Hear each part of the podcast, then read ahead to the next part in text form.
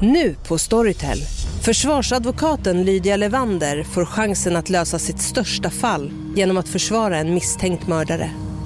Hur långt är hon och kollegorna på advokatbyrån Pegasus beredda att gå? Fallet Mikaela. En ny deckare från succéförfattaren Anna Bågstam. Lyssna nu på Storytel.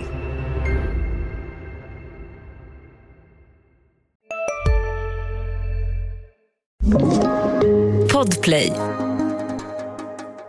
Encrochat, Sky och Anom.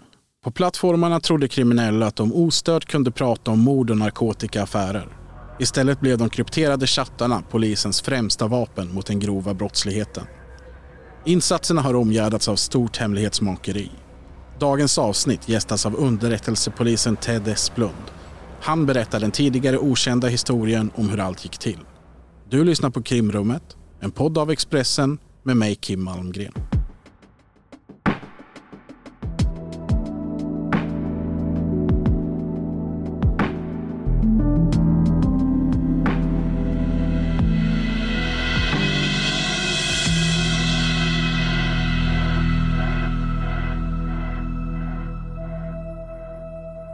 Vi sitter här i poddstudion på Expressen på Kungsholmen i Stockholm. Den här veckans avsnitt ska handla om det som kanske har varit polisens främsta vapen i kampen mot den grova organiserade brottsligheten de senaste åren, nämligen krypterade chattar.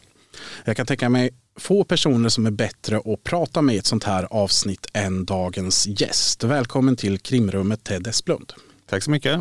Du jobbar på underrättelseenheten på polisens nationella operativa avdelning, NOA. Om jag påstår att det mesta i ditt yrkesliv de senaste två åren har handlat om de här chattarna, överdriver jag då eller är jag någorlunda rätt ute? Jag vill nog påstå att du har fångat det ganska väl. Det har varit eh, två Två intensiva år eh, som har förändrat mycket av spelplanen för eh, både svensk polis och kanske för eh, rättssystemet i stort som har satts på prov under de här åren men som eh, utfallsmässigt kan säga varit eh, nästan till succéartade. Mm. Om, du lite kort sätter ord på det, vad är det du arbetar med? Nej, men jag jobbar ju med de eh, operativa ärendena som eh, hanteras vid eh, NOA då. och eh, det har ju som du säger är främst handlat om de här krypterade tjänsterna de här åren där vi har säkrat en ofantlig massa bevisning mot eh, grov organiserad brottslighet. Så det har varit ett viktigt verktyg för svensk polis i, i kampen mot den organiserade brottsligheten i Sverige. Jag tror att de, de flesta har hört om krypterade chattar vid det här laget. Det har ju rapporterats väldigt mycket om det. Men om man inte riktigt har förstått vad det handlar om så kan jag dra lite snabb bakgrund. Om man sätter en startpunkt någonstans kring 2017 så märker polisen av allt fler krypterade telefoner när man griper folk i den kriminella miljön. Man misstänker att de här telefonerna används för brott men man kan inte riktigt göra någonting åt saken. Krypteringen är så stark att man inte kommer in. Det som sker i hemlighet är att man inleder en internationell polisinsats riktad mot företaget Encrochat som står för en betydande andel av de här krypterade telefonerna. Det är där allting egentligen sätter igång. Om vi tar oss tillbaka till kanske våren 2020 eller början av sommaren 2020 så minns jag att en kontakt hörde av sig inom polisen och sa att han hade någonting, det här borde du titta på, det här kommer bli stort. Och då tänker jag att ja, men nu kommer jag få ett, ett hemligt tips eller något sånt där som man kan få ibland. Så var det inte, jag fick en länk istället till Vice News kommer jag ihåg. Som den 22 juni släpper en artikel där man ganska grunda ordalag berättar om att polisen har hackat Encrochat och lite vad det här skulle innebära. Jag förstod inte riktigt då. Sen två veckor senare smällde det till med alla pressmeddelanden och man började förstå att polisen har miljoner och åter miljoner meddelanden. Då hade du förstås redan haft insyn i detta i flera månader gissar jag. Ja det stämmer. Vi har jobbat under hela våren fram till, till junis eh, eh när det här blev känt för allmänheten att det här hade skett. Och det var nog många, precis som du, som inte greppade vidden av det då. Och jag vågar påstå att även internt, kanske hos polisen, så var det lite oklart eh, vad det här skulle få för betydelse. Vi var ju inte så många ur ett nationellt eh, perspektiv som var initierade under den här perioden, våren 2020 fram till det blev känt. Så, så det blev en så kallad game changer för många. Mm. Du, du arbetar med underrättelser. Det här materialet kommer till er. minns du första gången du får veta att polisen har insyn i det här?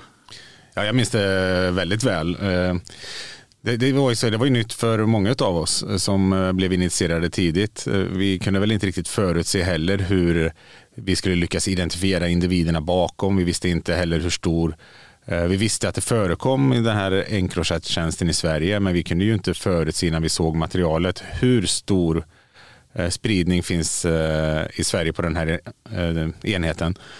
Det var ju också oklart hur de skulle kommunicera, hur mycket skulle gå vid parallella system som vi inte har tillgång till. Skulle vi bara få fragment eller brottstycken av kommunikation? Hur eh, smarta skulle våra motståndare vara, om man ska använda det ordet, på att dölja sin identitet och, och prata i förtäckta ordalag runt eh, brottsupplägg och liknande. Men men efter de första informationspaketen som, som landade hos oss så såg vi att det var klartext. Det var ganska så lätt att identifiera vem som stod bakom ett visst användarkonto. Och, och då gick det ju upp för en liksom att det här kommer ge oss väldigt stora fördelar. Då är vi i mars, april någon gång 2020? Då börjar vi att starta igång det här gemensamma samarbetet. Men jag skulle vilja säga att när vi är med full kraft igång så har vi nog närmat oss in i i maj, första veckan i maj när vi har satt en egen organisation och börjat få de här informationspaketen mer löpande in och kommit igång med det identifieringsarbetet av aktörerna. Mm. Så, så att eh, det är en ganska kort operationsperiod där det är på ett par månader som du säger men där eh, resultaten blev eh, väldigt bra. Hur ser det här arbetet ut i början? Nej, egentligen handlar det om att det, det, vi sätter ju en väldigt stor Eh, prestige från svensk sida att vi måste hålla det här så pass tajt som vi har lovat våra utländska partners. Eh, ett land som eh, fallerar i något led här som gör att eh, det kommer ut bland de kriminella att kommunikationen är en sårbarhet skulle förstöra för alla medverkande länder. Så att eh, vi i Sverige höll det i en väldigt tajt krets. Eh, vi är, av alla tusentals anställda vi har inom polisen så är det bara en bråkdel som har kännedom om den här operationen. Och sen så såg vi till att omvandla den här informationen från plattformen till så kallad agerbar information. Alltså ut i, i linjen, i linjearbetet, kunna göra beslagen och ytterst rädda liv och gripanden. Eh, men hela tiden dölja källan. Varifrån har underrättelsetjänsten fått den här informationen? Och eh, vi lyckades väldigt väl med det tack vare de medarbetarna som eh, Eh, såg till att få fram de här underlagen som gjorde ett fantastiskt jobb under pressade förhållanden. Alltså det var ju klartext att personer skulle tas av daga som skulle mördas på given tid och plats. Och så att det var ju en anspänning för kollegorna som satt i de här flödena att eh, tillräckligt snabbt fånga upp signalerna, identifiera personerna, vem är offret, vem är utförare och se till att inte ett sådant brott skulle komma till fullbordande. Så eh, intensiva veckor, månader. Men eh, måste säga att jag är oerhört stolt över det arbete som de på handläggarnivå gjorde för att, att få ut så mycket eh, bra saker på så kort tid. Det här sker ju till stor del i Frankrike. Det är där man kommer åt all den här informationen. Nederländerna är också en nyckelnation i allt det här. Din kollega Emil Eisesjö har tidigare sagt i en DN-intervju att det var inte helt självklart att Sverige skulle bli inbjudna till det här samarbetet. Men att det till slut var oundvikligt eftersom man identifierade så många TTL-ärenden. Och TTL det innebär då threat to life, alltså livshotande fall som du är inne på. Och det är då som, som Sverige får placera personal på plats där allting sammanställs. Så det är då jag förstår det som att då får man mer information i realtid. Liksom. Hur viktigt var det? Nej, men det är oerhört viktigt. Alltså, vi skulle säkert kunna få bli en medlem i ett senare skede och, och liknande en annan plattform som vi har få, få stora informationspaket och bearbeta i, i efterhand och kunna nått vissa framgångar. Men eh, jag tror också att eh, utan att ha, ha, full kunskap om hur man resonerade på fransk och, och nederländsk sida så Sverige, vi är där vi är, vi är ett litet land, vi uppfattas som att vara ett fredligt land och inte så många medborgare.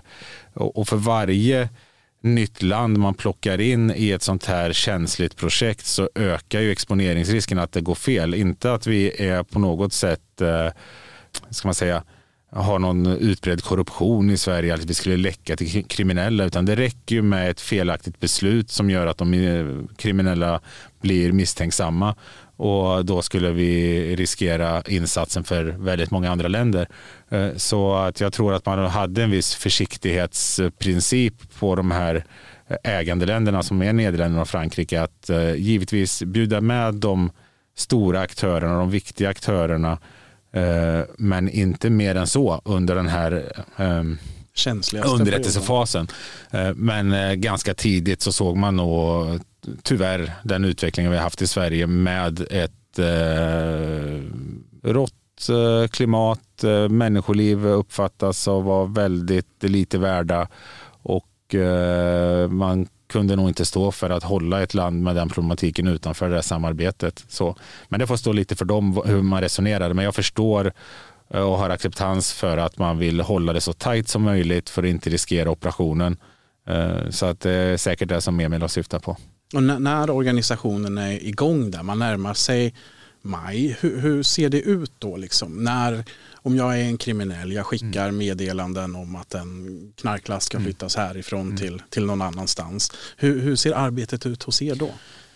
Nej, vi, som sagt, vi jobbar ju med att identifiera vilka aktörerna är först och främst och sen det är ju det var, det var en tacksam uppgift och, många som har tagit del av de här rättegångarna som har varit nu där materialet har blivit offentligt, de, de kan ju se hur man har skrivit eller man har skickat en så kallad selfie eller man har sagt att eh, jag kan inte för jag fyller år imorgon. Det är en jättebra ledtråd att titta vem som fyller år då. För vi har ju oftast en liten misstanke om vart man är. Eller att man har köpt ny lägenhet eller vart man bor. Eller du kan komma hem till mig och så skriver man sin adress. Så att de gjorde det många gånger ganska så lätt för oss. Eh, och arbetet i, egentligen i den här delen det var att eh, fånga upp vad de hade på gång och sen då omvandla detta till en information och, och den är inte så avancerad utan eh, om man ska ta ett typiskt narkotikaärende så, så står det bara att eh, information har kommit till underrättelsetjänsten om att eh, ett kilo kokain ska byta ägare på den här parkeringen och den som har narkotikan kommer i en BMW till exempel. Mycket mer behöver man inte för att kunna få en operativ resurs på benen. Och, i takt med att, eh, ska, man använda uttrycket vinst varje gång för våra spanare och för våra ingripande resurser så ökar ju förtroendet för underrättelsetjänsten att de här tipsen är ju väldigt initierade. Så då gick man ju på de underrättelserna som vi levererade gick man ju lojalt eh, in på och gjorde mm. de åtgärderna som krävdes. Så, ovetandes exakt om var informationen kom ifrån. Och det är också en liten yrkesstolthet att man får informationen man behöver och det är ingen som efterfrågar vad källan var utan Underrättelsetjänsten påstår att det här kommer ske på den här parkeringsplatsen. Det skedde. Vi fick ett gripande, vi fick ett beslag och så får vi utreda det. Alla är glada med slutresultatet. Ja, men lite, lite så är det. Och, och sen visar det sig ju sen då när det här rättsligen prövas, då släpper vi ju all information vad, vad egentligen den riktiga källan var ifrån. Mm, men då håller ni även internt, internt väldigt hårt på den här informationen, var den kommer ifrån? Ja, och, och det är just eh, dels med hänsyn att riskera förtroendet eh, utifrån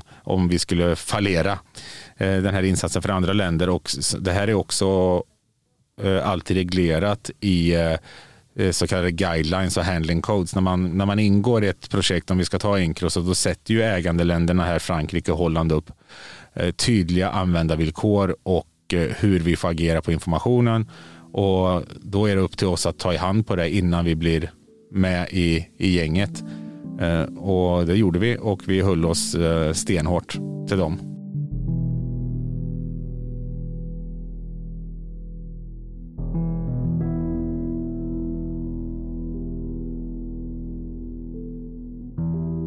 När ni gör sådana här underrättelseuppslag, de leder till ett tillslag, man tar narkotika i beslag till exempel.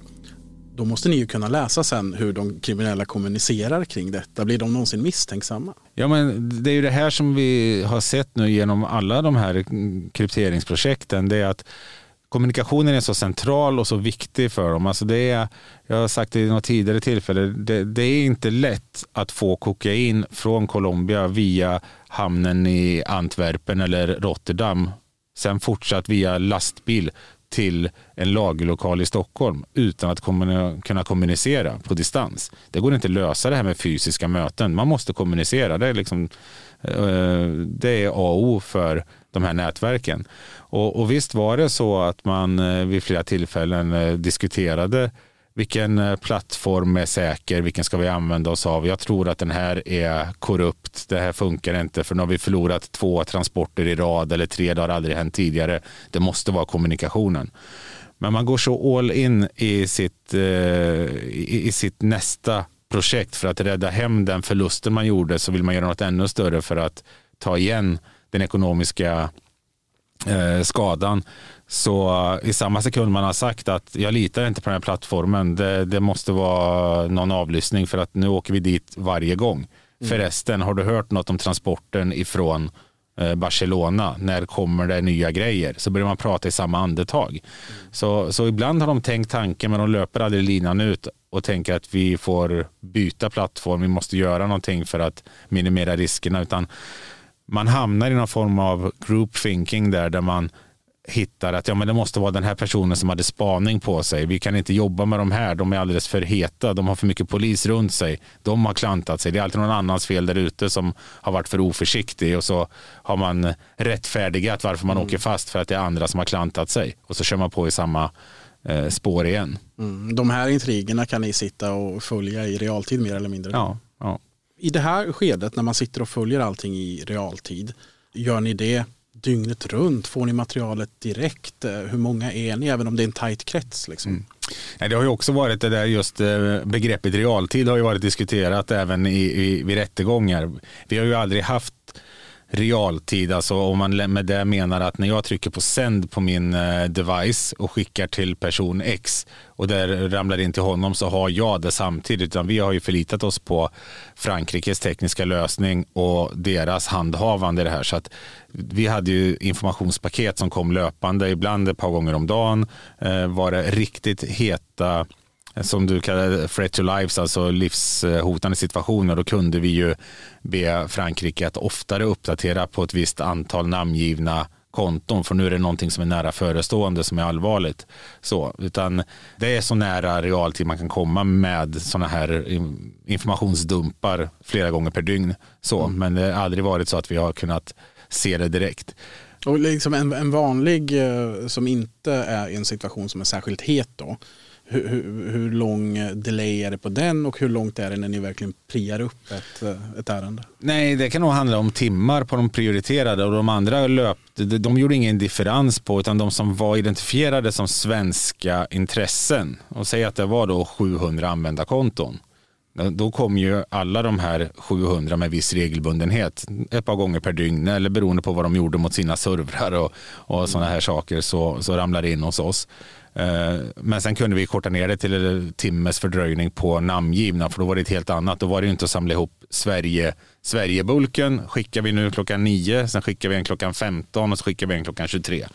Eh, men hade vi några däremellan så gick det ju eh, i enskilda fall redan vid Encro så är det miljoner och åter miljoner meddelanden i de här så de använder sig av alias, de använder sig av ett språk som kanske inte är kodord men som inte alltid är helt lätt att förstå vad man menar.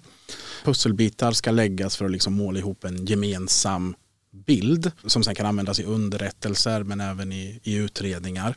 Eh, det beror kanske lite på hur man är lagd men för mig så låter det som ett ganska så stimulerande arbete särskilt när man får de resultaten som man får. Många av de som eh, jobbar med underrättelsetjänst har ju följt eh, vissa av de här individerna under många år. De har varit kända av oss. Vi har haft en bra bild av deras kriminalitet. Vi har vetat deras konfliktytor mot andra nätverk eller på individnivå. Men vi har inte nått hela vägen fram och få en solid bevisning mot dem.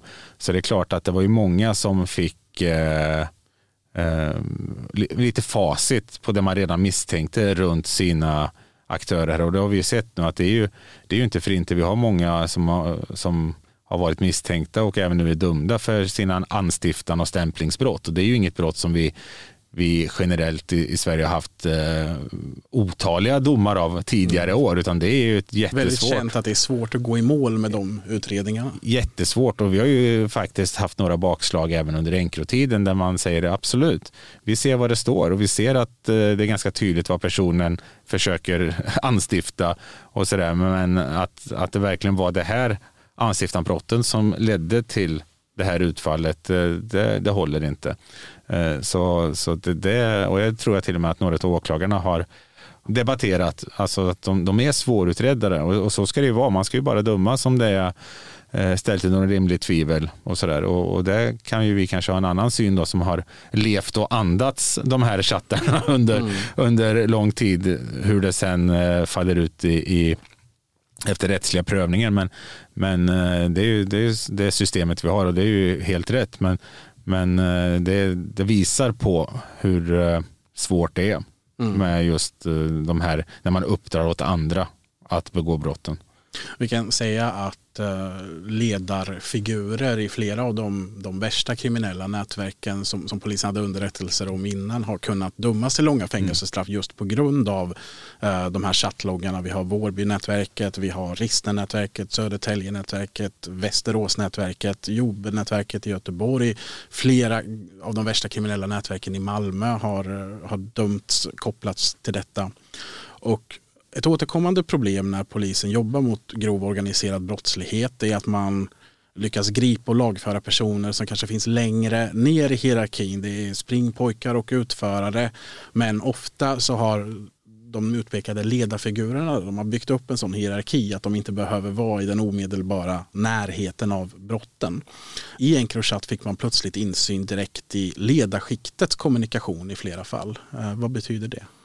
Nej, men det betyder ju egentligen att de som väljer att utnyttja eh, en svagare person, om man ska använda det ordet, alltså den som är där ute som är i någon form av beroendesituation eller av för egen vinnings skull är beredd att begå de grövsta brotten vi, vi har. Att man kan sitta och bara via pengar eller andra påtryckningar få folk att utföra det här arbetet och alltid räkna med att kunna gå fri. Det värsta som kan hända mig det är om min skytt åker fast. Då sitter han på livstid eller ett väldigt högt straff. Men jag kommer alltid klara mig. Jag tror att det var en riktig väckarklocka för många som nog har uppfattat sig vara untouchable. Att eh, det här var eh, inget man hade förutsett eller räknat med. Och, jag, flera av dem du nämner där är ju, har ju varit bosatta utomlands och verkat rakt in mot Sverige, rakt in i våra utsatta områden eh, både vad det gäller våldsdåd och narkotikahantering, men inte satt sin fot på svensk mark på, på flera år, utan har styrt det från eh, ett varmare klimat. Mm. Vi kan ta Vårbynätverkets ledare Shihab Lamouri där som exempel eh, som polisen har haft under lupp under väldigt många års tid. Under hela den här enkroperioden så finns han egentligen i en lägenhet i Madrid i Spanien alldeles i närheten av Real Madrids hemmaarena Santiago Bernabéu. Mm. Men han sitter med telefon i hand hela tiden och skickar ut eh, direktiv om vad som ska göras, knarkaffärer som ska mäklas, planera mord och så vidare. Nu dömdes han i hovrätten här om sistens till 17 år och 10 månaders fängelse. Så det är ett väldigt konkret exempel på exakt den problematiken mm. som vi mm. pratar om här. Det är svårt att beskriva Encrochat-arbetet som något annat än en enorm framgång för polisen. Jag tycker inte att man överdriver om man säger att det är det enskilt mest betydelsefulla slaget mot grov organiserad brottslighet i Sverige någonsin. Håller du med om det? Nej, ja, som, som enskilt projekt så tror jag att det är svårslaget och, och vi får se här, nu ramlar ju även de eh, Anom-domarna eh, som är den andra plattformen här in i parti och minut och åtal väcks eh, och sådär. Så om vi skulle samla ihop det som det här eh, som ett samling att vi har gått mot den krypterade kommunikationen så då, då, ser jag inte att det finns något motstycke och det, det tror jag bekräftas även globalt från mina kollegor runt om i, i världen som också bedriver brottsbekämpning att, att det här har varit en eh, stor framgång för oss. Du är inne på Anon där. Jag vet att det finns lite olika syn på tidsförloppet här beroende mm. på om man är inom polisen eller om man har följt det här i media. Men jag tänker att vi går vidare från en Encrochat till eh, Sky ECC.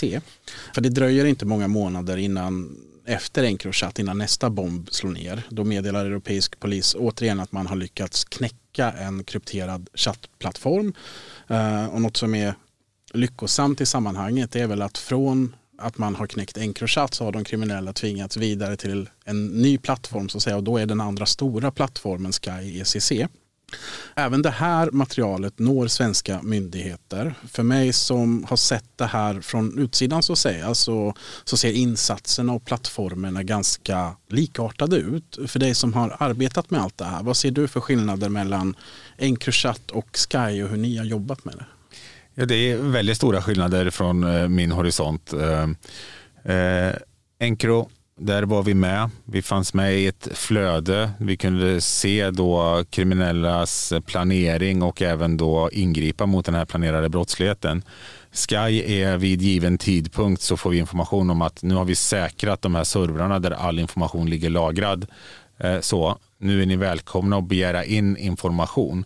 Samma tid, i stort sett samma tid, när vi får kännedom om detta vet ju även de kriminella om att eh, Sky är knäckt och de kastar och gör sig av med alla de här devicerna och liknande och jag tror till och med att tjänsten togs ner så att den eh, liksom försvann från, från marknaden.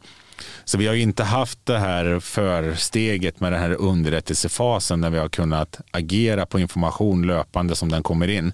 Utan här är det en jättestor informationsbulk eh, som finns och där vi måste mer titta på vilka utredningar har vi, Eh, vilka Sky-alias har vi fått in på ett eller annat sätt eh, i, eh, i förundersökningar kanske till exempel via Encro där man har skrivit att eh, lägg till mig på, även på Sky-enheten, där heter jag si och så. Mm.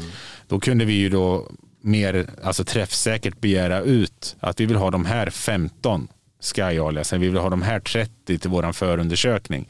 Så att här fanns det egentligen inte på samma sätt den här underrättelsefasen utan här var det direkt till förundersökningen att Hej polisen Sverige, ni som har förundersökningar där förekommer Sky-information, hör av er till eh, Europol med de eh, Sky-alias ni önskar ta del av så ska vi se om vi har dem säkrade. Så, att, så att det, är, det är ganska stora skillnader. Eh, en annan skillnad är också omfattningen tidsmässigt, att Sky har ett materialet är äldre, det är en större tidsperiod av det materialet som är säkrat. Svensk polis gick ju ut ganska tidigt och sa att vi bedömer att det här mm. materialet är mycket större än vad Encrochat mm. är. Ja, och, och nu, nu när vi har kommit en bit på väg så är det ju så. Eh, det är ganska tydligt att det kommer bli många gånger större. Men också lite mer svår, svårsorterat och lite svår eh, eh, att vi måste mer veta vad vi letar efter. Hur, hur stort är det? Ja, jag kan inte säga vart det kommer sluta, men det är flera miljoner meddelanden nu i alla fall. Mm. Så. Och det är, det är, en bra bit mycket större än Encro redan idag. Då är vi inte ens klara. Mm. Encro är ju stängt. Där mm. kommer inte in något mer och det är Sky också. Skillnaden är att i Sky vet vi inte exakt vad som kommer träffa Sverige. Mm. Det sista, sista Sky-alias med, med betydelse för Sverige är ju inte identifierat än och det är väl betydligt längre fram i Encro. Det ska säga att det vi har i Sverige nu och tagit del av när det gäller Encro, det är det som har relevans för Sverige. Hur, hur långt tillbaka sträcker sig Sky-materialet? Eh, lite osäker där. Jag, jag, har en uppgift att det finns material från 2019. Eh, så, så att det är ju fram då till mars 2021. Så det är en ganska vidsträckt period där. Eh, men jag får ha det lite, lite osäkert.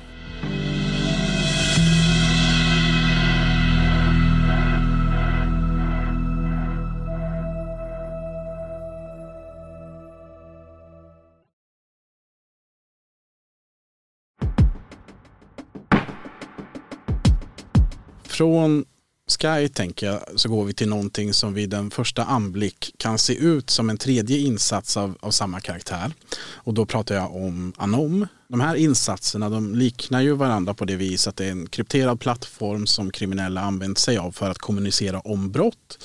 Man har mäklat narkotikaaffärer, beställt mord, pratat om penningtvätt och så vidare. Skillnaden är att Anom i hemlighet drevs av amerikanska FBI och här är Sverige ett av nyckelländerna i insatsen. Berätta, hur gick allt till? Nej, det, alltså, det, det kallas även för Trojan Shield, eh, det här med Anom som operation och det är ju eh, en operation som eh, hade startat långt innan Sverige kom in i detta. Där man som jag sa tidigare, man har identifierat att kommunikationen är helt väsentlig för de här kriminella nätverken. De rör sig globalt över hela världen och eh, behöver ha kontakter med varandra för sin brottslighet. Eh, och eh, i det här fallet då så, så kom FBI fram till att, att om man får ut en, en, en tjänst som är attraktiv för de kriminella där vi egentligen sitter bakom spakarna så kommer vi få allt det här istället för att behöva göra någon form av eh, eh, avlyssningsoperation på servrar och liknande. Utan vi, vi, vi, ser till att placera ut den här och få ett gott rykte och få spridning på plattformen där vi egentligen sitter bakom rattarna. Man, på något vis så bygger man ett eget Sky eller ett eget Encro ja. och under förevändning då att det här är en superkrypterad app där ni kan chatta i fred om mm. er kriminalitet så, mm. så går all mm. kommunikation rakt till myndigheterna. Det, ja. det, är en briljant tanke på ett sätt. Ja, det är väldigt innovativt, eh, det måste jag säga. Och, och, och det är ju heller inget eh, ska man säga, jag vet att det har kommit upp diskussioner om det här med provokationer och liknande. Alltså, man erbjuder ju en tjänst eh, där man kan prata säkert för sin brottslighet och man promotar den som eh, den bästa tjänsten för, för kriminell verksamhet. Eh, det är ju ingen en provokation med, med, med våra mått mätt i Sverige. Det är ju att ett brott som inte skulle komma till fullbordan gör vi åtgärder som gör att det här brottet kommer till sitt fullbordande. I det här fallet så har man egentligen bara erbjudit en kommunikationstjänst utan mm. uppmaning till någon brottslighet överhuvudtaget. Så att det, det, jag tycker det är lysande av dem. Mm. Och Sverige är ett av nyckelländerna i den här operationen. Ja, och, och det, det, är viktigt att säga att vi kom ju in när det här redan var igång och våran del i detta är i stora delar att vi under enkrotiden byggde upp ett bra renommé i Europa. Vi, är, vi har ordning. Hej, Ulf Kristersson här. På många sätt är det en mörk tid vi lever i. Men nu tar vi ett stort steg för att göra Sverige till en tryggare och säkrare plats. Sverige är nu medlem i Nato. En för alla, alla för en. Har du också valt att bli egen? Då är det viktigt att skaffa en bra företagsförsäkring. Hos oss är alla småföretag stora och inga frågor för små. Swedeas företagsförsäkring är anpassad för mindre företag och täcker även sånt som din hemförsäkring inte täcker. Gå in på swedea.se företag och jämför själv.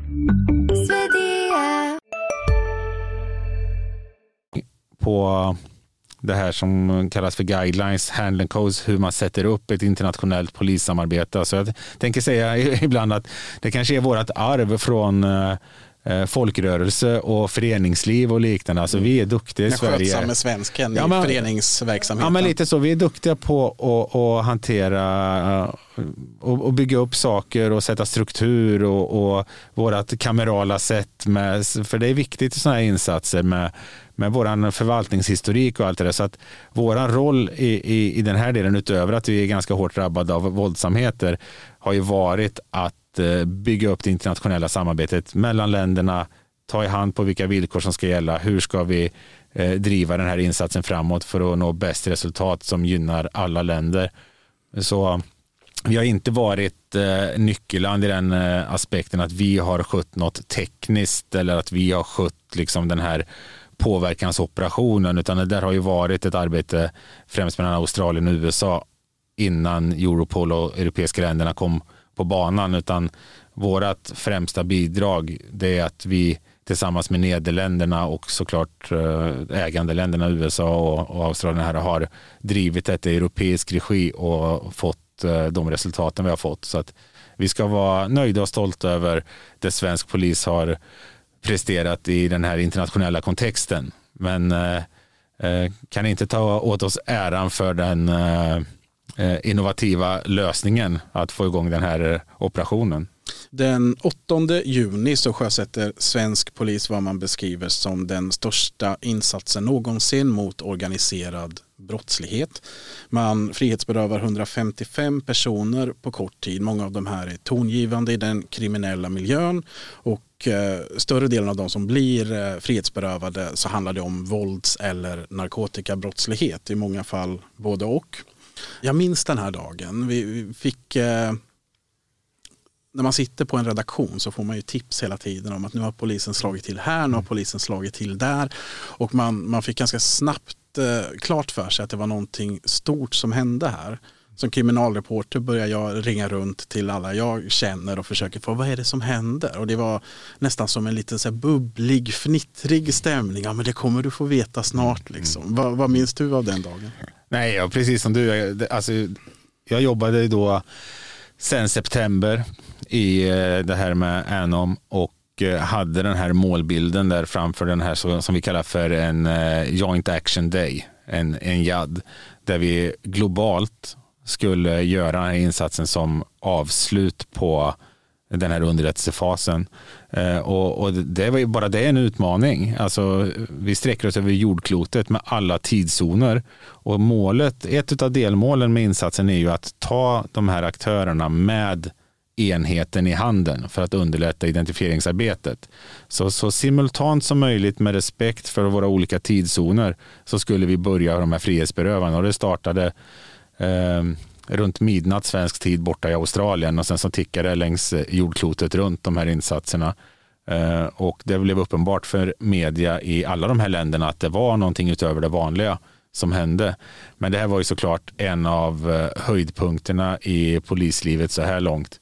Det måste vara ett massivt projekt bara att förberedelserna för det här. Här antar jag att man har, man har gått igenom materialet, mm. man har en lista på alla mm. som man vill plocka in mm. och jag gissar att den är längre än 155 mm. personer, att man mm. inte fick träff mm. liksom i, i varenda, på varenda försök. Och sen så bara att se till att man har poliser som åker till respektive adress. Alltså det måste vara en enorm insats.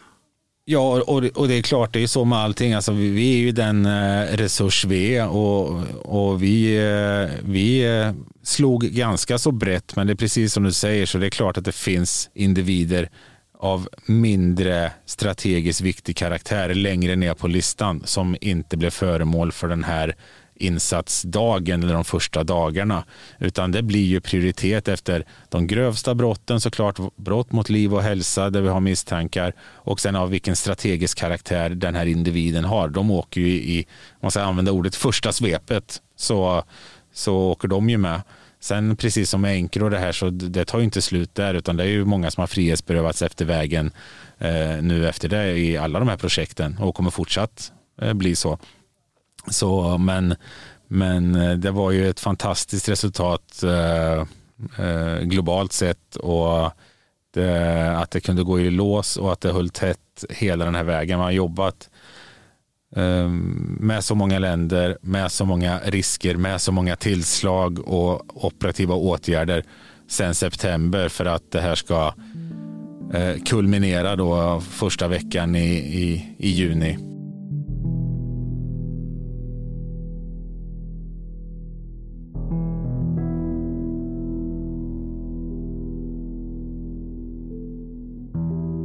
I samband med att allt avslöjas den här dagen så eh, FBI meddelar ju att man har använt sig av kriminella influencers inom citationstecken då för att få spridning på de här telefonerna. En av nyckelfigurerna som pekas ut i detta det är svenske Maximilian Rivkin. Han är en 38-årig man som har förflutet i narkotikakretsar. Han är tidigare dömd för grovt narkotikabrott och han har ett stort nätverk i den kriminella miljön.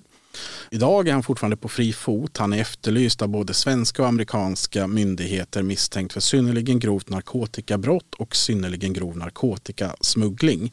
Häromdagen så blev de första chattarna med honom offentliga och det är intressant läsning. Eh, man kan se att han har jobbat hårt för att kränga de här telefonerna till svenska kriminella. Han har byggt upp en organisation med mellanchefer. I chattarna kan man se att det finns en tydlig plan att sälja de här telefonerna billigt. 5 000 kronor per telefon inledningsvis för att man ska bygga upp en kundkrets och sen så därifrån så ska man öka priset och, och tjäna pengar. Han pratar om att det finns sjuka marginaler att tjäna eftersom de är först med den här nya telefonen. Samtidigt som detta sker så kan ni läsa allting han skriver. Ni kan nästan luta er tillbaka och se hur han gör grovjobbet åt er. Mm. Ja, men det var ju deras eh, insatsidé, eller vad man ska säga här, det är ju att eh, placera ut eh, telefoner mot då Eh, att, det här, att de har den här profiten de kan göra och det, det följer ju samma system som alla andra eh, plattformar. Alltså det sitter ju folk som tjänar pengar på att vara återförsäljare eller administratörer, att kunna förlänga någons abonnemang eller eh, skapa nya abonnemang och sådär. Så, så det blev väl om man ska säga, eh, ett självspelande piano när man träffade rätt aktörer som verkligen gick eh, i god för det här och ville få spridning på det. Och det finns ju citat som att vi kommer aldrig jobba med några som inte har den här plattformen. Vi kommer aldrig använda oss av något annat än det här. Det här är det bästa marknaden har att erbjuda. Den här är jättesäker och så drar man lite teknisk data hur de funkar med, med VPN-tunnlar och grejer. Varför de är helt oknäckbara och, och så där. Så att det, det, det var det skötte sig självt, eh, spridningen där. Polisen har tidigare gått ut med att eh, man har tagit del av konversationer från 1600 Anom-konton eh, och att 600 av dessa bedöms vara särskilt intressanta för svensk polis. Om man tittar då på den här enskilda aktören, den här enskilda kriminella influensen. Hur mycket av den spridningen har han stått för? Det är jättesvårt eh, att uttala mig om. Alltså vi, vi tittar inte jättemycket på den, de delarna som eh, det här försäljningsledet. Det är ju inget som är kriminaliserat i Sverige. Det är ju inget som tar våran brottslighet. Utan det är intressant underrättelsemässigt att se hur det sprids. Eh, men det, det, vi vet är ju att de har haft, som du säger, de här eh, underchefer eller någon som är regionalt ansvarig för försäljningen och hur stor del om man ska titta på exakt hur stor del en individ kan ha för allting som skedde i Sverige, det, det är svårt för mig att säga nu. För, um, som andra länder som utreder och har en lagstiftning som är att man ser de här som en möjliggörare av grov organiserad brottslighet. Man är en del av grov organiserad brottslighet när man eh, driftar, administrerar, försäljer en sån här tjänst som är så pass dyr att det finns inget legalt skäl att ha den. Inom Encro så vi pratar om att det kan kosta upp mot nästan 50 000 att ha en Encro-telefon under ett år. Dels inköpskostnad och sen abonnemangspåfyllningar. Mm. Det, det, finns, eh, så som vi påstår, att det finns ju inget legalt skäl att lägga 50 000 på en sån här funktion eller en sån här device. När ni ändå ser hur hårt han jobbar för att sprida de här. För det finns ju en fördel för er där också att just, ju, ju, fler telefoner desto större insyn får ni i den kriminella miljön. När ni ser att han, han är driftig, han jobbar hårt för att kränga de här, han pratar om olika nätverk som de här telefonerna ska gå till och så vidare. Vad tänker ni då? Nej men alltså det är det är inte så mycket annat än att vi är ju nöjda med all reklam som plattformen kan få. För att ju mer man vidgar de här cirklarna och ju mer de här kommer ut i kapillärerna. För att många av plattformarna börjar ju med att de som har det ekonomiska kapitalet att ha råd att ha sådana här designade plattformar. Ja, de har en viss grad av hierarki. Och vi vill ju få så mycket av hela kedjan med oss. Så tar vi ett grovt våldsbrott så vill vi ju helst både ha anstiftaren och den som anstiftaren vänder sig till som i sin tur kanske fixar fram den här skytten eller den som ska lura någon i fällan. I bästa fall av världar så har vi ju samma plattform i alla leden så vi kan följa hela kommunikationen.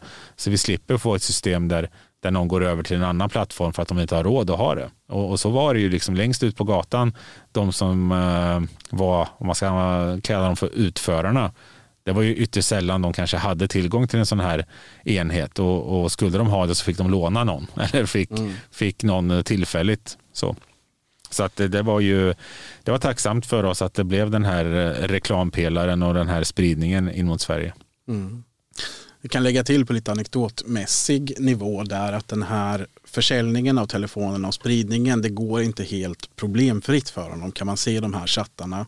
Han har byggt upp den här organisationen då med, med regionala chefer och mellanchefer och någon som ska vara service point och allt vad det heter. Men man kan se att det knakar lite i organisationen. De får inte sålt så många som de vill ha. Det är mycket osämja i, i de egna leden. Liksom. De beskyller varandra för att vara lata, någon annan är korkad och eh, många av de här loggarna går ut på att Maximilian Rivkin då, han får och får skälla på sina underordnade för att de måste kränga telefoner. Två år har gått sedan ni fick insyn i Encrochat och sen så har Sky och Anom tillkommit. Om man tittar på liksom en längre horisont där, när är ni klara med loggarna? Nej, jag, jag kan inte eh, sia om när vi säger att vi gör ett totalt bokslut för allting. Alltså, givetvis blir ju materialet äldre och äldre. För varje halvår som passerar så, så är ju all kringbevisning och det ska man ha med sig att det är mycket i, i den rättsliga prövningen eller rättegångarna så säger man ju att eh, de, de här står ju inte för sig själva utan det är ju annan bevisning som har gjort att trovärdigheten bedöms som hög i det som skrivs. Alltså att man har kunnat ta in övervakningsfilm eller man har haft den andra så kallade sociala vanliga telefonen, att den har rört sig på samma sätt som det här eller att man, man påstår att man ska göra någonting på en viss plats och då dyker man upp eh, på den platsen via någon annan GPS-positionering vi har och sådär. Så att, så att i takt med att material blir äldre så blir det svårare och svårare för oss kanske att leda det i fullständig bevisning. Jag ser inte att vi är där än, men vi kommer ju ändå ha den utmaningen att det finns inte så mycket kringbevisning. Alltså kläder som någon har burit vid ett visst brott eller någonting, ja, de kan ju vara borta nu mm. för att vi har hittat ett nytt konto. Så, så, så visst blir det eh, bevisvärdet blir minska med, med tid. Det låter liksom för mig helt logiskt att det kommer bli så. Men där är vi inte än, utan vi gör fortfarande väldigt bra arbete med information från samtliga de här tre plattformarna. Mm. När jag läser chattarna, nästan oavsett vilka chattar det är, så är det brott, brott, brott man pratar om. Jag tänker att det vore nästan till omöjligt att utreda allting som skulle kunna vara brott i det här. Hur, hur tänker ni när ni prioriterar? Ja, dels så har vi en prioriteringsgrund där vi givetvis går på liv och hälsa, brott mot liv och hälsa i främsta rummet och så är det i alla lägen, både i den här så kallade underrättelsefasen, den här livefasen vi var i, men även eh, nu i efterhand i utredningsarbetet. Det, det finns inget som trumfar över de grova våldsbrotten vi ser och sprängningar. Ehm, sen efter det så är ju det ytterst en fråga både för förundersökning och åklagare för att någonstans så, så ska vi ju bara utreda tillräckligt, tillräckligt mycket som behövs mot en aktör. Även om vi ser att den har eh, 100 narkotikatransporter så, så då får man förundersökningsbegränsa och säga då, då går jag på, på de här 10 där jag har bäst bevisning. Mm. Så får de andra 90 eh, gå med för det, det, påverkar inte straffskalan. Du kan inte få mer än max.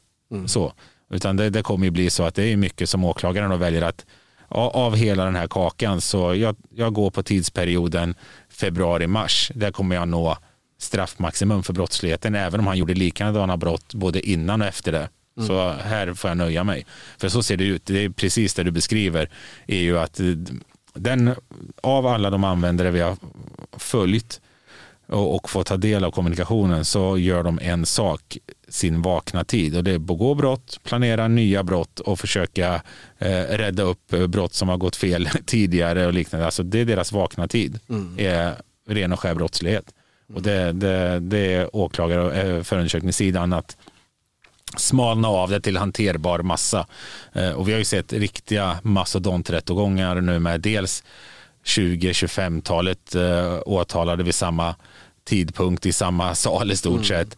Jag vet, nu, Vårbyrättegången så var de, jag tror de var 25 stycken mm. som, som åtalades samtidigt. Mm. Då satt de i lite olika salar mm. och eh, åklagarna antar jag, eller om det är domstolen, hade liksom ordnat det så att de som var utpekade för de värsta brotten och det var de som var högst i hierarkin mm. lite. Det, det mm. såg som en nästan centerkort där i i uh, säkerhetssalen medan mm. de som satt lite lägre i hierarkin satt i, mm. i sidosalar och i andra tingsrätter med ja. via länk. Ja. ja, och det har ju ställt eh, lite andra krav på, på hela eh, rättegångsförfarandet. Och du har säkert besökt väldigt många rättegångar där det är en eller två misstänkta och ett målsägandebiträde och sen kommer det lite vittnen pö om pö in och vittnar. Mm. Här är det rättegångar som du säger med 20-25 individer Flertalet är ju då häktade som då ledsagas av två kriminalvårdare och sen har alla sitt rättsliga ombud. Så vi har haft salar liksom med, där det ska vara upp mot 60-70 personer i olika funktioner som mm. ska befinna sig i rättegångssalar. Så det, det är ju helt eh, omöjligt. Så ser inte en rättssal ut. Nej. Utan man har fått dela upp det. Så. Just under Vårbyrättegången där, den, den uh, tingsrättsrättegången där, den togs ju under brinnande pandemi också. Det var mm. inte helt enkelt att, att hålla avstånd alla gånger. Nej.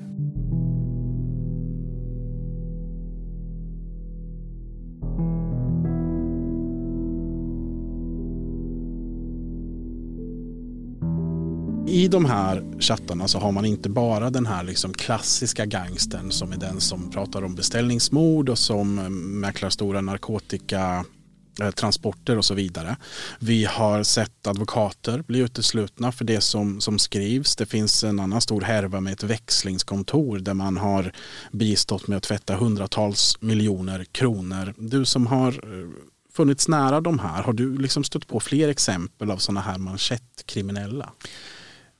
Nej, men det är lite det du beskriver och sen är det ju, alltså den, det kokar ju ner till att det här är möjliggöra, för det är fortfarande den organiserade brottsligheten och de som du kallar för råskinnen som är i behov av tjänster från den här sektorn. Det är de som vänder sig till växlingskontoret. Det är de som har satt eh, krav på de här advokaterna som inte kunde hålla rätt på kompassen vart gränsen går för, för vad man gör. Eh, och det är samma, vi har ju sett företagsupplägg där man har försökt hitta eh, vi har sett att man aktivt har sökt eh, läckor inom polisen, om det är någon som har det. Vi har sett att man aktivt försöker hitta personer som har kontakter med banker, om de har någon kontakt in där. Vi har sett att man söker personal på häktena runt om i Sverige för att kunna få in information och liknande. Så att, eh, vi har ju sett att det finns utöver de här andra brottsligheten så är man ju i sin entreprenöranda eller vad vi nu ska kalla det ute liksom på bred front och försöker hitta saker som underlättar eh, sin egen väg eller sin egen eh, eh verksamhet. Så, så att det, det, finns hela spektrat men, men eh, det, det stora är ju våldsdåden och, och, narkotika. Men sen finns de här andra liksom på, på marginalen eftersom det är så stora mängder av det andra. Mm. Men, men det där är något som vi givetvis tittar på.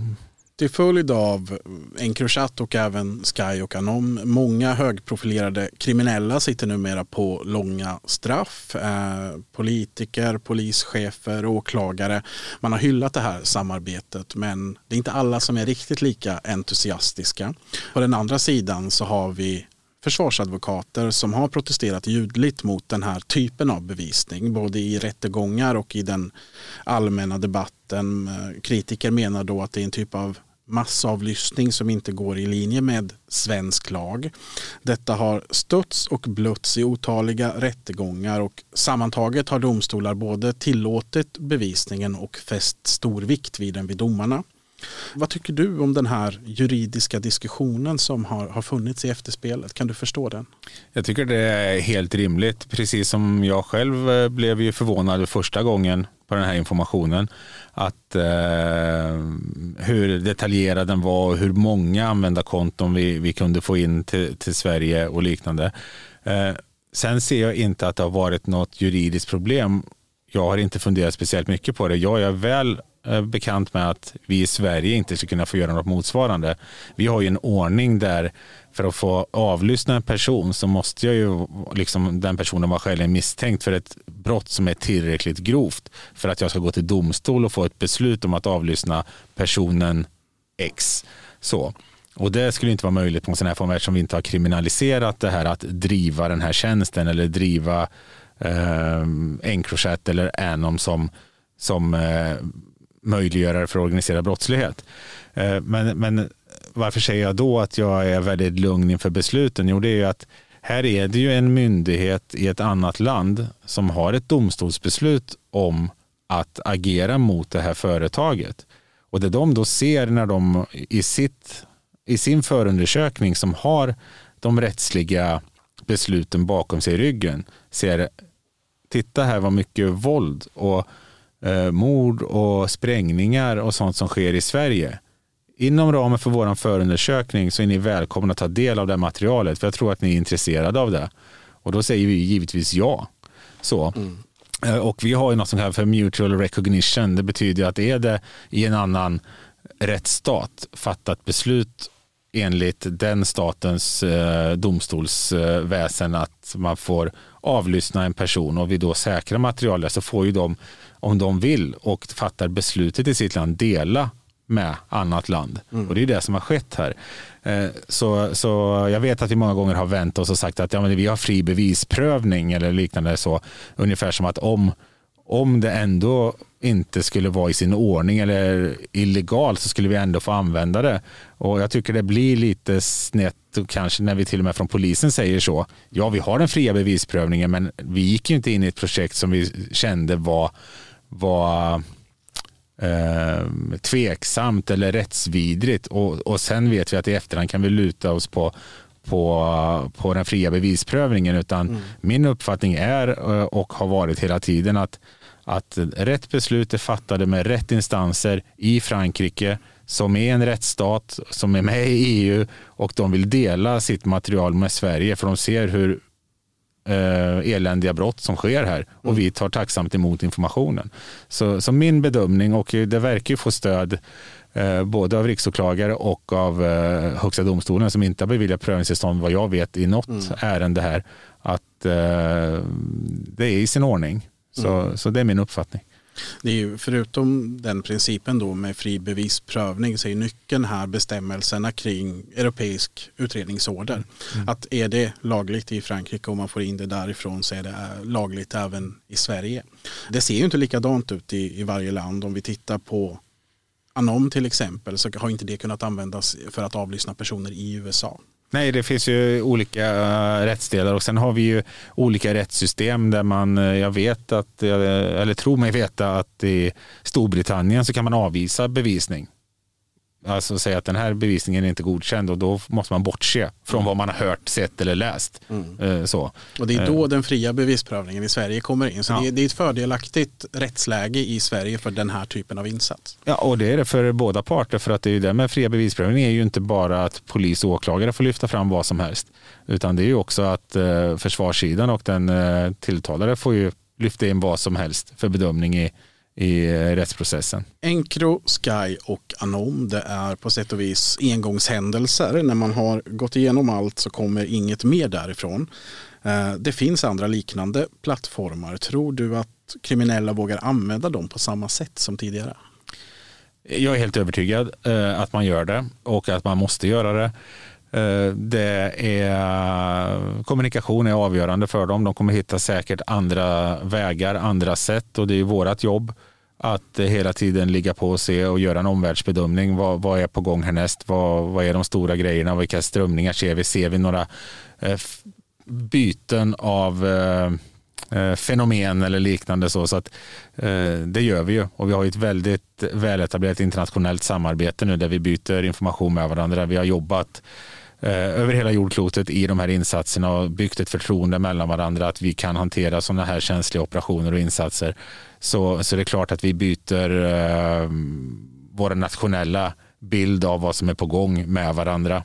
Eh, så. Eh, sen är det ju givetvis så att vi i Sverige lagstiftningsmässigt inte kan eh, göra så mycket eh, åt detta i nuläget i alla fall. så. Men att eh, de kommer fortsätta kommunicera det är min fasta övertygelse. Mm. Och informationen i de här eh, chattloggarna, det är, de är inte bara viktiga tänker jag för att lagföra personer, det är naturligtvis väldigt viktigt. Men även du som arbetar med underrättelser tänker jag har stort intresse av dem i det syftet. Ja, det, vi tittar ju på allt ifrån eh, Sveriges roll för den eh, som transitland vad det gäller narkotika till andra främst kanske nordiska länder. Vi tittar på smugglingsvägar vid eh, otillåtna påverkan, det du har nämnt förut, runt eh, advokater, kriminalvården, egen personal. Ser vi sådana tendenser? Eh, vi får mycket information om hur man eh, rekryterar utförare av våldsdåd. Alltså listan kan göras lång på saker som vi kan lära oss för att liksom göra mer rätt strategiska avvägningar och, och fatta rätt inriktningsbeslut liksom för det långsiktiga polisarbetet. Så det är inte bara att eh, få laga kraftvunnen dom som det här materialet hjälper till med utan det ökar förståelsen för den organiserade brottsligheten i Sverige. Jag vet att man för ett år sedan ungefär eh, släppte en första analysrapport av vad man har lärt sig av Encrochat. Till exempel då så skrev man upp den misstänkta siffran för narkotikasmuggling per år mm. från 15 ton till 100 ton, mm. vilket är ett enormt hopp får man säga. Mm. Vad, vad mer har ni lärt er? Nej, men det har ju också varit eh, vad det gäller eh, det vi kallar för white collar liksom brottsligheten med växlingskontoren, hur centrala de är. Eh, vi har väl lärt oss att Eh, våldsdåden är noga planerade. Eh, man har eh, tid att vänta. Det är ingen brist på tillgång till vapen eller utförare. Vi har också lärt oss att om man förlorar någon i nätverket som vi kanske tidigare tänkte att det kommer svida, vi kommer skada huvudmannen här genom att ta hans eh, underhuggare. Så ser vi att eh, vissa av de här lagerhållarna, transportörerna, de kan bytas ut eh, två timmar efter att den personen är gripen. Så har man en ny kandidat. Det är mm, många lärdomar som vi har gjort som kan förändra våran taktik för framtiden. Massvis av personer som ses som nyckelfigurer i den kriminella miljön har låsts in. Möjligen paradoxalt så ser man att våldet ökar. Två år i rad har vi haft rekordsiffror på skjutningar. I år ser det hittills ännu värre ut.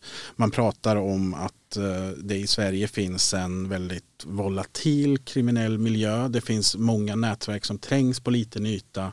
Det finns inga självklara hierarkier där någon där det finns någon överordnad som kanske bestämmer över de här andra nätverken. Man har ju pratat om att saker som till exempel Encrochat och Sky och Kanom kan, kan hjälpa till att röra upp liksom i den kriminella miljön som leder till fler våldsdåd när folk vill tävla om och vinna mark i den här miljön. Det skulle mycket väl kunna vara en, eh, en logisk följd men egentligen det som det kokar ner till eh, någonstans för mig som har dels tagit del av väldigt mycket av de här chattarna men att det även fortsätter det är ju den totala hänsynslösheten och likgiltigheten för människoliv och liknande. Eh, och, och, det försvinner ju inte med de här chattarna och den våldsspiral man har byggt upp. Och det finns ju, som man brukar läsa om och görs dokumentärer om när man pratar med de här kriminella, att de är en del av en konflikt som de inte har en aning om hur den börjar. De har inte en susning om vad det här börjar med. Och det kan vara någon banal svartsjukedrama till eh, någon skuld. Liksom, det finns hela spektrat från det banala till en ren hämnd för ett attentat mot sig själv eller någon annan i ens närhet som har skett tidigare. Och det kan även ha förflutit lång tid däremellan. Så att de, de här eh, nålsticken eller även fast de är framgångsrika de här insatserna och många sitter så, så ser jag inte att det ensamt kommer eh, förändra den utveckling vi har sett under många år eh, med, med det dödliga våldet. Jag hoppas att det är en bidragande orsak till att vi kan vända trenden men det är så mycket som måste till och, och så länge nyrekryteringen ser ut att det alltid står förlorar man en så står det fyra, fem som vill ta dens plats. Så länge vi har den situationen så, så kommer vi fortsätta att fylla eh, häkten och anstalter i, i, Sverige och vi kommer kanske inte vika eh, våldstrenden i samma takt utan det krävs många insatser från oss men från övriga samhället i stort också att erbjuda de här unga killarna ett alternativ till att eh, begå de här brotten för att komma in i den organiserade brottsligheten. Det måste finnas någonting annat för dem där ute eh, att eh, satsa till liv på. Med de orden tycker jag att vi sätter punkt för veckans avsnitt av Krimrummet. Tack Ted Esplund för att du ville komma hit. Tackar. Nytt avsnitt kommer nästa torsdag. Lyssna då.